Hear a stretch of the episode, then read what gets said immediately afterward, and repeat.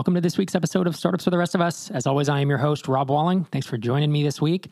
Also, thanks to everyone who reached out about last episode, 495, where I went solo. I got more positive feedback about that episode than I have in, I don't know, six, eight, nine months.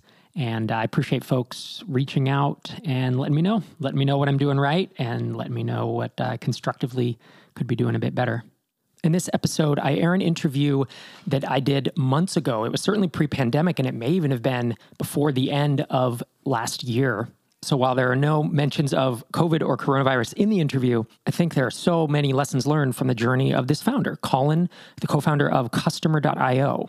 And Customer.io has taken such a unique approach to thinking about how to build their business and the way that they got it started and the way that they didn't go down the venture track, but also didn't straight bootstrap. And they were one of the first companies that I had ever heard doing that. But before we dive into that conversation, if you haven't heard of helpfounders.com, you can head there and it's a collaboration between a bunch of podcasts that are intended to help bootstrap founders and and folks who maybe uh, I don't know maybe are impacted by COVID or maybe it's just an effort to to kind of give back. And so different podcasts, a lot of us in the bootstrapping space offered up just a couple, I'll say it's an ad slot, but really it's just more of, hey, here's this company, here's what they do, just to make, you know, the startups for the rest of us listenership aware. So this is all volunteer. It's it's a non-paid sponsorship. It's really to give back to the community.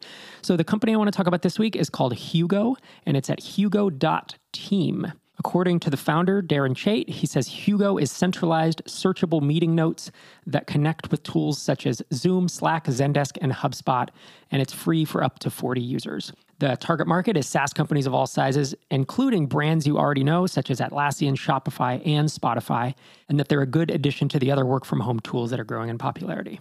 So if that sounds interesting, head over to hugo.team. And with that, I hope you enjoy my conversation with the co founder of Customer.io, Colin Nederkoorn. Today, with me on the show, I have Mr. Colin Nederkoorn from Customer.io. Colin, thank you so much for joining me. Hey, Rob. Great to be here. Yeah, Colin. So I'm actually pretty surprised that we haven't had you on the show before now because you've just been in this kind of this bootstrapper slash these days i'm calling it indie funded space where folks are raising small rounds but they want to keep control of their company they want to stay independent and i really feel like you were one of the first, if not the first, companies to do that. So I think we have some really good stuff to dive into today. Yeah, well, thanks. It's interesting because I've never I've never felt like I belonged in any community, but uh, certainly I share more values with the bootstrapper community than I do with the sort of venture funded, grow at all costs community. But I guess there's there's that great quote from Groucho Marx. I think it's Groucho Marx, like uh, I, I don't want to be a member of any club that would. Ha- I, I, I forget what the quote is. No, that's what it is. Yeah, he says I would never be a member of a club that would have me. Yeah. Right. And that, yeah, that makes sense. I, I mean, when I've as I've watched you, it's like certainly you want to build a real product for real customers who pay you real money, which is something I often say on the show, and that is much more in line with this non-venture track startup, non-venture track software. So, for folks who haven't heard of Customer.io, you guys effectively built out and kind of launched over the course of, of 2012. You really had your, your public launch in 2013. According to your website right now, your title HTML title tag is marketing automation for the whole customer lifecycle. And your headline is with customer.io, you can send targeted emails, push notifications, and SMS to lower churn, create stronger relationships, and drive subscriptions. So I know you started off uh, doing a lot of email, but now you're in push and SMS. And in 2012, you guys designed your first logo. As we know, what's important in SaaS is not building a product and selling it to people. It's designing a logo and printing business cards, which yep. you did in January of 2012. I want to ask you a question about that in a second, uh, but I want to get through the timeline so folks can keep it in their head. April Fool's Day of 2012, you guys had your first full time days working on this. You quit jobs, salary jobs with no runway and five customers paying you $10 a month and no savings and no income, which we'll get into in a second because I think this is great. This is what makes good. You can't make this stuff up you wind up we wound up raising about 225k from friends and family later that year. And then as i said you know you launched january 2013 with between 5 and 10k mrr and that's when you raised a seed round. You extended that friends and family round to 750k you've never taken truly i would say venture money institutional money. It's been more from people who are willing to to support your vision of hey i want to build a profitable company not go unicorn go ipo or go home type thing. Yeah, I mean, I think I think that's pretty true. I don't know if I could say that we we articulated that well in the early days. I don't know that we we sort of had those values, but I don't know that we sort of self-selected investors based on that alignment. I imagine some of our investors, the other investments that they made either like have died or are really big companies now. Has that caused you any issues in terms of investors who did want you to go unicorn? Because some investors, they don't want a profitable business or they don't want whatever, a 10, 30, 50 million dollar exit. They only want unicorns. Yeah, not really. Our approach was so we have about 40 people on the cap table, which our lawyer always tells us like that's a lot of people on the cap table. And anytime we need to get people to sign documents, it's a big it's a big headache to get everyone to sign. But what that's meant is that for the people who are investing in a lot of high growth startups, we're not in the front of their mind. And early on, we got a lot of help from people, but those people now we don't hear from them too much. They have a big pile of money, they make a lot of investments, and we're we're just one of them. So today you have more than 1,400 paying customers, 57 remote employees. You mentioned you have a small office in Portland with about five people, but effectively a remote first company. And you told me offline that you, you know, you have been public with revenue recently that you guys are doing 11.5 million ARR and that you grew 32% last year. I wanted everyone to have the context as we go into this conversation to hear about your journey truly truly bootstrapping this in 2012 to then raising a small amount of funding to get you to profitability to help with growth but never never taking the you know the massive plunge that a lot of folks do so i'm curious you and your co-founder john left your jobs without savings without income eh, expecting to be able to make this work how did that come about because that feels i mean these days that would be an anti-pattern right because we know SaaS takes forever. So what what was your thinking back then? You know, I, I can't even understand why we did that. It just uh, it doesn't make any sense reflecting back on it. Our milestone that we wanted to hit to go full time was five companies paying us 10 bucks a month.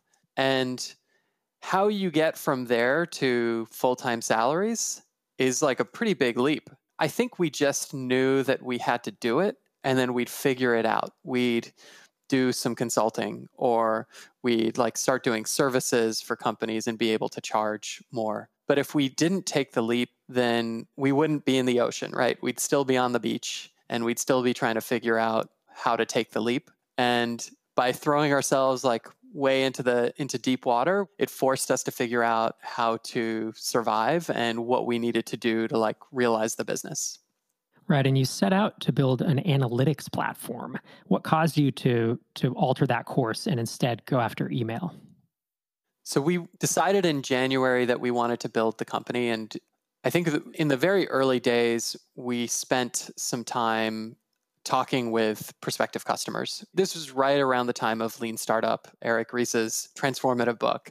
And we spent a lot of time going out and talking to people who we thought would be good customers and what we learned was, at least this is what people felt. I, I don't know, I still don't know how true this is, but people felt like they had tons of different analytics tools that help them understand their business. But the struggles that they were having were that they could see what was going wrong, but they couldn't influence it. And we heard that a few different times. And then we thought to ourselves, like, with that analytics data, we can make something happen. We can send an email and hey, if we're embedded into a website or mobile app, we actually know what happens after someone clicks on the email and they go back to the app.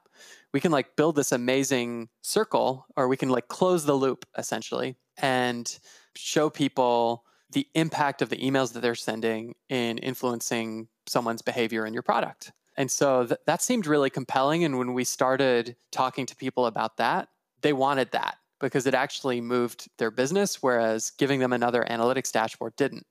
Yeah. And customer is one of the first tools, if not the first, that I ever heard of where the data that you use to send emails could come from inside an app, a SaaS app, a mobile app, I believe you focused on. And at that time, the ESPs that I was using and that were popular, it was like MailChimp and Aweber. And I'd vaguely heard of Infusionsoft and there was constant contact, but those were just marketing plays. They were purely about blasts, email blasts, right? Which are totally not personal, not behavioral, not anything. And customer was the first one where I thought, man, that's it's a very clever it's a very clever use. I love how you you guys came about that by saying we're going to use analytics to power email rather than send email in order to get get some type of click throughs or whatever. I mean, I think that we were coming from a venture funded startup. And interestingly, after we heard this from the people doing customer development, we looked back at our company and said, oh, wait, that's a problem here too. Our marketing person wants to send emails in MailChimp, but she asks the engineering team, like, can you please export a list of people who have done this but not that? And then there's all of these transactional messages that were in the code of the application that that same marketing person would want to like tweak the language in. And we would have to put a ticket in i think we were doing like kanban boards at this point. So we would like write up a note card. And as the head of product and the head of engineering my co-founder and i would always like deprioritize that note card because it wasn't that interesting to us and so customer io you know when, when we thought about it if you had the data you could send that newsletter without having to like ask engineers to export anything. And you, if you pulled the content out of the code of the application, you could make changes to your transactional emails and all of your like trigger based emails without having to ask an engineer to do anything. And so it was all about like strengthening the relationship between your engineering team and your marketing folks or product or whoever was responsible for like talking to customers. Yeah, that makes a lot of sense. And there was a it was a big leap and there are obviously a lot of tools that do it today, but we're talking effectively 8 years ago that you were working on this. I mean, I have one question for you about designing the logo and and getting business cards. Did you ever use those business cards because I kind of chuckle these days. Like I think I printed some on Moo for one conference that I went to or something. But was that something you look back on and you were like, "Why did we do that so early?" I think when you start a company, it just doesn't feel real. And I think people print business cards and they make a logo because somehow that makes it more real to them. And when you tell someone, I've started a company, and you hand them a business card and it has a logo, maybe that convinces them that you're real too. So I think there's it's just a lack of confidence in a company actually coming out of the other end of this process. Like people want to start with business cards. And so we we did as well. And we were going to meetups and other things like that, and like going to social events where you're like, "Hey, we've started a company. Oh, cool. What does it do? It does A and B and C, and here's here's my business card. Contact me." And it's just it's so silly, but I think it's it's kind of like playing company, and it's part of it's part of the package of playing company. I don't have business cards now. I was going to ask, yeah, do you still have business cards? No, no. none of us do. Like, why? Unless you're literally in person with people at conventions and you don't want to do the exchange of your conferences or events or whatever, and you don't want to do the, hey, type this into your phone type thing. There's just not a ton of reason to do it these days. I read through several interviews that you've done over the years. I like to do that to prepare for these interviews. And something you said in one of them struck me as, as something I wanted to dig into. You said, so much of what people consider conventional has never felt right to me at our company. Could you expand on that and maybe talk about one or two conventional things that you guys don't do or or maybe some unconventional things that you do at customer.io? Yeah, I think there's really a balance here. There's things that you want to innovate on and there's things that you should try to find best practices for. And the things that sort of felt wrong to me was certainly the like venture scaling a company didn't feel right to me. It felt typically what I would see is well, most venture funded startups fail for one. And the approach that I would see founders take when they were scaling a company with venture money was that it, was really undisciplined and they were just spending cash all over the place. But at the end of the day, it didn't matter because they would they would end up like crashing the company and landing a job working at an investor or as an entrepreneur in residence or whatever, something like that. And and it just bugs me that essentially like irresponsible behavior can end up with a positive outcome for people. But, but that's kind of how that that world works. And I just like I didn't feel like I wanted to participate in that. So certainly this sort of like trying to straddle the line between bootstrapping a company and raising money is something that's I never felt like we wanted to do either of those things the conventional way that people do those things.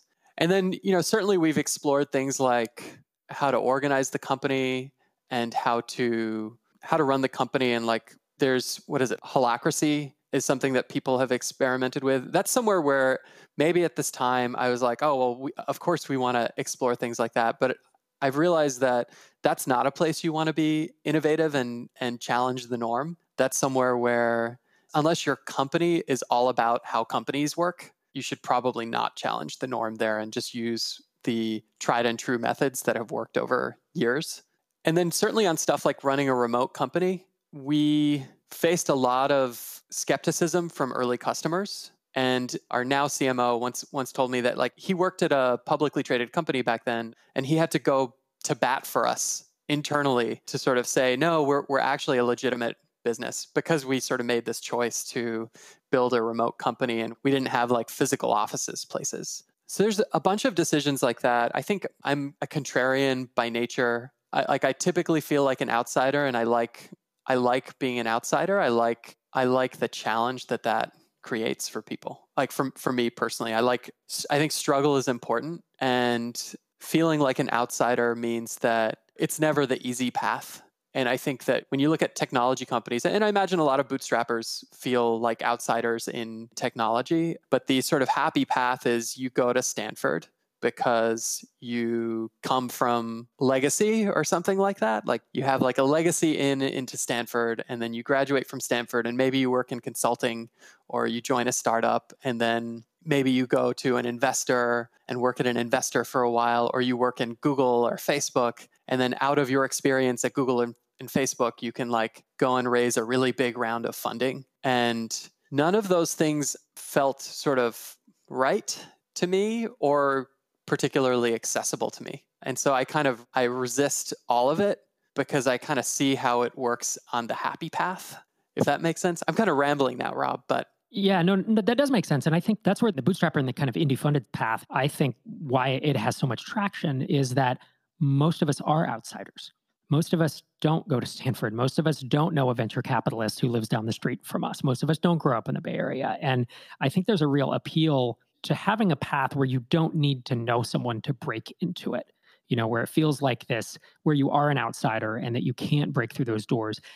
What you and john did is you didn't go the bootstrap route and you didn't go the venture funded route. You picked a third path that really again so so few had gone down at that point. Now there are more companies. I mean, there's this whole, you know, there's there's Indie.vc now that is effectively funding companies to become profitable. There's Tiny Seed accelerator I run that is funding companies w- with the option to become profitable. And even, you know, I've done about a dozen angel investments on my own, and half of those are in essentially fund strapped companies, right? And fund strapping. It, so part of the startups for the rest of us drinking game is anytime I say fund strapping, and I always say it's a term coined by Colin from Customer.io. It's always the same thing, and people have given me crap about it because they're like, "Why?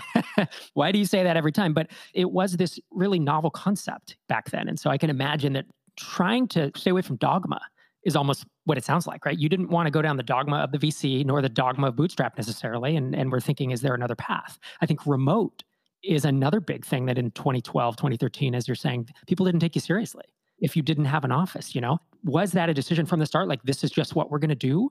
And have you ever regretted that? Because I know the value. I've had remote companies, I've had non remote, and I've had kind of half remote companies. And I know the value of being in an office with someone. So, talk me through that.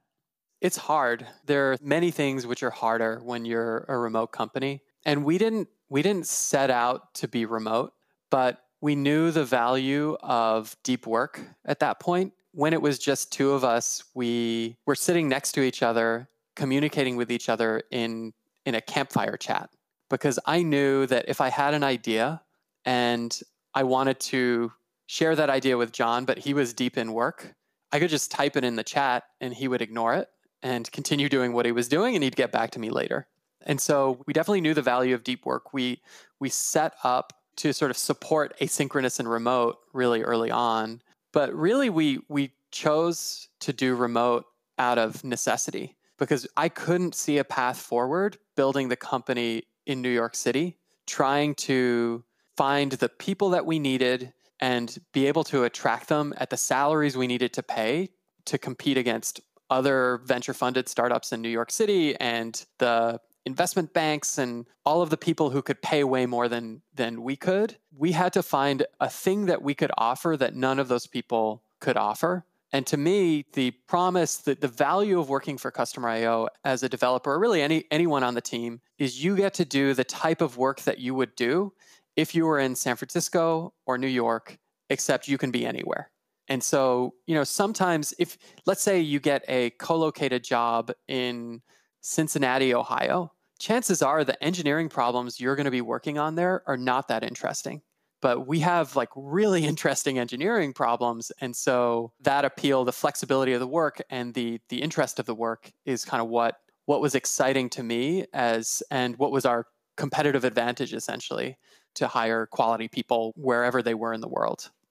Exactly and that's the promise and the, the beauty of hiring remote right is you can you don't have to pay area or new york salaries you can hire in whatever the Midwest, the South, in the middle of nowhere in Washington, and you're able to pay to give someone a high quality, higher standard of, of living without them having to have a long commute. Yeah, and the, the goal for us, it wasn't we couldn't afford New York and San Francisco salaries kind of out of necessity at that point, but that was never it was never the goal to sort of spend less on on salaries. One of the things that we do now and we kind of increase salaries as soon as we could, you know, 20 2014, 2015, and, and we pay market rates now, and we benchmark to the U.S. national average. Uh, this, I think it's like the 75th percentile of the U.S. national average for all of our roles. And one of the things we're still figuring out is how to make adjustments against that for international. And kind of my philosophy on this is that if you live in a less expensive place, I want to share in that benefit with you the benefit of like cheaper cost of living. If you live in a more expensive place, we'll share in the in the cost as well, but we won't, you know, we won't fully adjust the salary for that more expensive place. So I want to I think I want to ask one question about there's so much to talk about, right? Because you've been doing this for for eight years, and and there's a lot of aspects of of customer that I think are interesting to listeners. But you had mentioned to me offline before we started that customer.io is not necessarily ideal for bootstrappers as customers because of i'm assuming the pricing right? It's $150 a month to get started. But that you you guys want to fix that that you that you would prefer to have to help bootstrappers out. And so you want to talk a little bit about you know what you want to offer folks who are listening today? Yeah i mean i, I think i personally think it's i think it's a little unfair that there's all these offers and opportunities out there for venture funded startups. Like aws has credits you can get and all of the companies out there kind of do that. So I want to find a way for us to better give back to that community and better better support the bootstrapper community. I think early on as we talked about earlier, we started at 10 bucks a month. Over time, we raised our prices. And one of the things that we found by raising our prices is well, A, it lowered churn because at, if you have a really low price point, many people will sign up, but also many people will churn. And our product over time, or, or we were pulled by our customers to make the product more and more sophisticated. And so, because of that, if you're one person working on a company, the investment required to use Customer IO effectively is probably beyond what you want to do. And the sophistication in Customer IO is probably beyond what you want to do. But I think that not every bootstrapped company is really looking for to be sort of a solopreneur company for the long run. I think for those companies that want to grow and expand their team and are looking for like a high growth rate, we want Customer IO as a product to be accessible to those people so that they get the value that the companies that pay us thousands or 2000 a month like all of that sophistication they get that available to them on day one of their company and so I think it's like you shouldn't have to use crappy tools, basically. And we think Customer IO is a really amazing, flexible tool, and we want more people to have access to it. But it takes investment. So if you're a solopreneur, you probably don't want to do the investment required to get the value out of Customer IO. We're exploring this right now. If this sounds interesting to you after checking out Customer IO, if you go to customer.io slash bootstrapper, that will give you a little more information. And we want to have a conversation with you and figure out how to give you an offer that really helps you get get started in the product. So, circling back, I want to look at some marketing approaches that you guys used in the early days and kind of how you got traction. Because obviously, this whole journey is hard, but I think you and I both know that the, the first three months, six months, nine months are really, really trying because you don't know if you've built anything people want. And people are giving you all different kinds of feedback. People are telling you you're too expensive, you're not, don't have the features, you, you know, whatever. And and you're just, you'd have this, it's such a fragile, such a fragile idea. So in the early days, I mean, you've, you know, you've been working on this for eight years, 11 and a half million ARR now, much less fragile. But in the early days, you've talked about Twitter actually being an early sales channel and that your word of mouth was very strong. Can you talk about how that came about and what basically why that worked and, and what worked at the time? So there are a couple there were a couple of things that happened in the early days for us. One, this area that we were focused on became kind of a pretty hot space for conversation in tech in general. I think this this guy Paul Stamatiou wrote a blog post about I think it was like user retention as a service. And so people were just talking about this in general. And what I would do before we had a product to sell, I would see people talking about the problems we were trying to solve on Twitter. And I would reach out to them and I would say, Hey, I want to understand this better. Can we talk?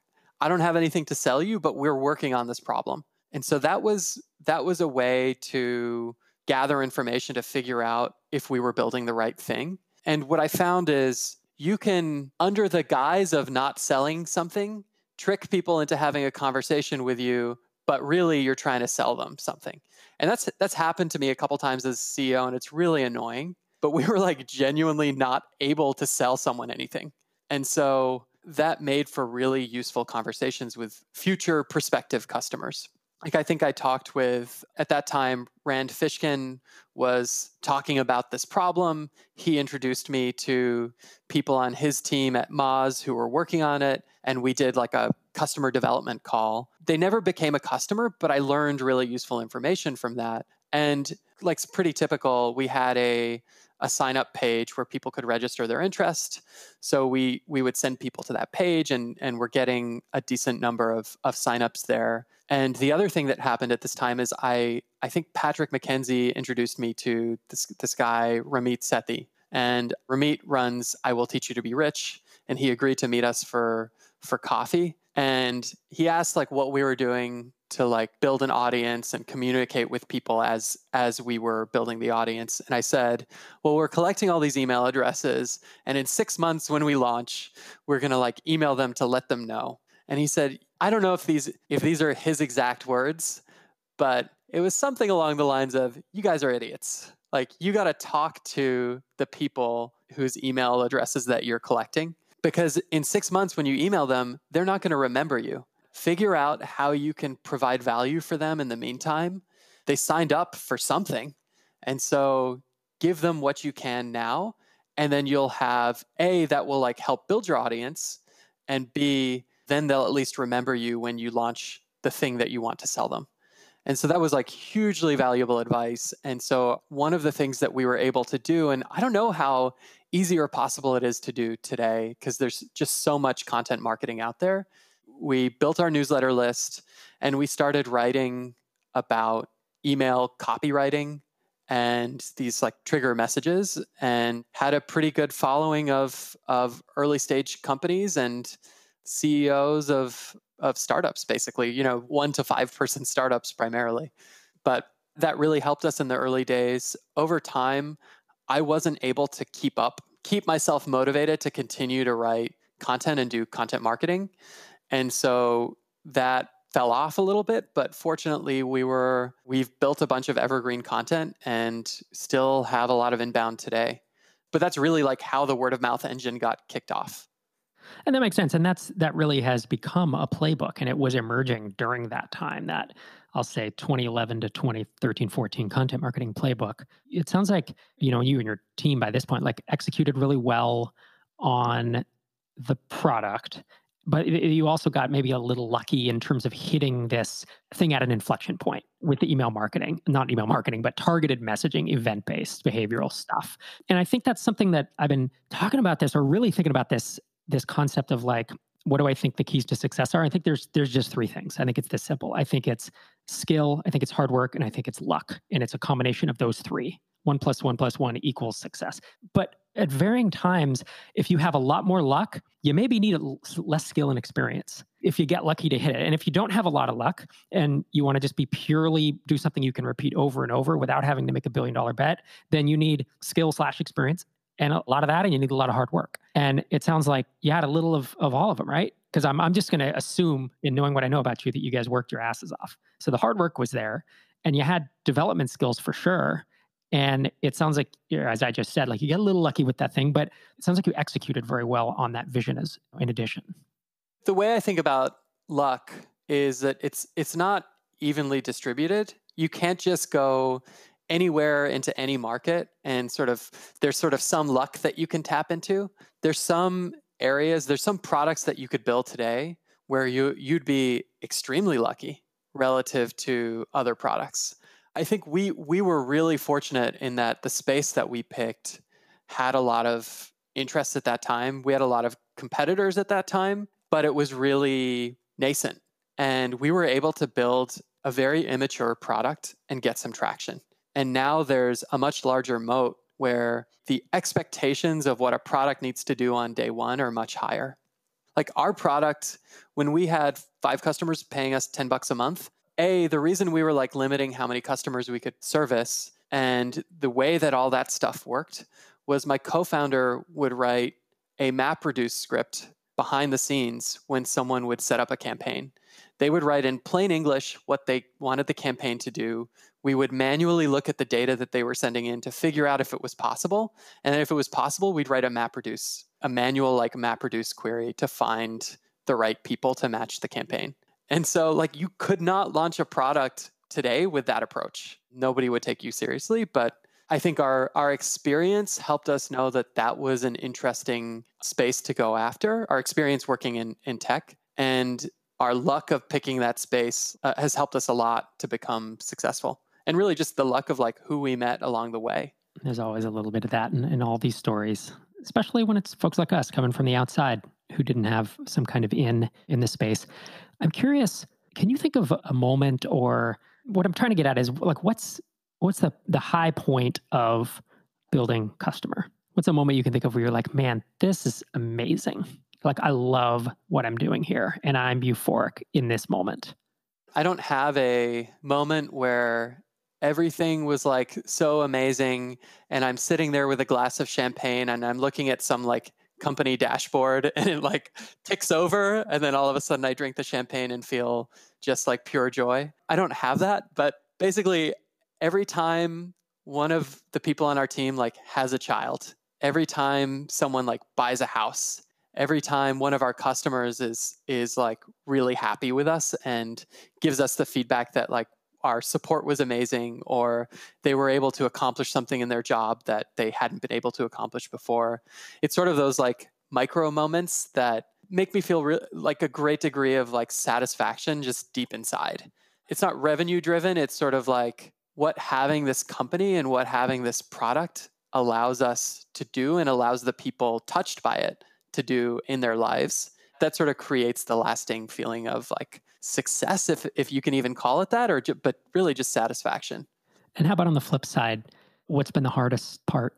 I mean there there have been moments and this knock on wood can't really happen to us anymore but we made some decisions early on on like technology choices.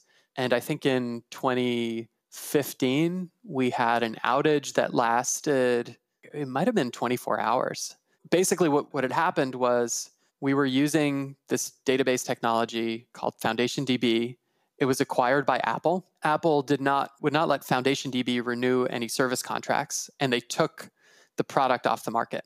And so we were in production with this thing with no migration path, and the service went down. We were hosting the database ourselves, but our database went down, and we couldn't recover it, and we couldn't get any help. And so I thought that was it. I thought like we were going to have to call our customers and say sorry, but we can't get your data back. We can't bring the service up, and you're going to have to take emergency action to like migrate away from customer IO. And like that's the lowest point I've personally experienced in the company because it, it was like you can imagine as a business how you could fail your, your customers in the most dramatic way, that is it. like the service down, the service goes down all of a sudden, and there's like no recovery, no migration path, no time. That's it. That is devastating. My palms are literally sweaty thinking about it because we we never had outages that long, but I know exactly. I've been in your shoes. How did you get out of this? Don't leave us hanging. How'd you figure it out? so we my, my co-founder was like trying a bunch of things and i think we had someone else on the engineering team who was or maybe a couple more people on the engineering team who were helping him on this but we were just like trying things trying to figure out how to recover the database. And, and so like one of the key aspects of this is this was a distributed data store. So there were lots of machines essentially running one underlying database and the big problem with that, well, one, it wasn't necessary for the type of business that we had. Like customers' data doesn't relate to any other customer's data. Like there was no need to have a big distributed data store to, to run our business. It meant that rather than basically there was one single point of failure again. So like the idea with these things is that a server can go down and the database will stay up. But the problem is you still have this single point of failure. And when, when a server goes down, there's data needs to get like moved around and it overwhelms the network. We like receive a ton of data from all the time from our customers sending us data and so that made it like even harder to recover. But what we did was it got bad enough that i was like on twitter like hey we really need some help. If anyone knows anyone who worked at foundation db please can you connect us? And i reached out on linkedin to like a bunch of people who had worked at that company and we're now working at Apple. And some people responded to us and like I think we got some some help from one or two people there and we were ultimately able to to recover. This whole time as soon as the acquisition happened, we were immediately trying to figure out how do we migrate away, but it was too much data. Like we couldn't we couldn't do it fast enough. But we we ended up getting things back up and running and like had to really like massage that database like every single day to keep it running while we created a migration path. Wow. Yeah, these are the kinds of stories that I don't know. Those don't make it to the front page of TechCrunch, right? It's the the growth curve of Slack and the, how Zoom, you know, you mentioned offline, how Zoom goes public and Uber and all this, but like how many people are talking about the realities of what it feels like to grow a startup?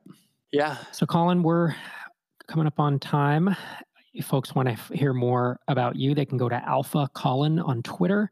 Thanks so much for joining me. Thanks, Rob. Thanks again to Colin for coming on the show.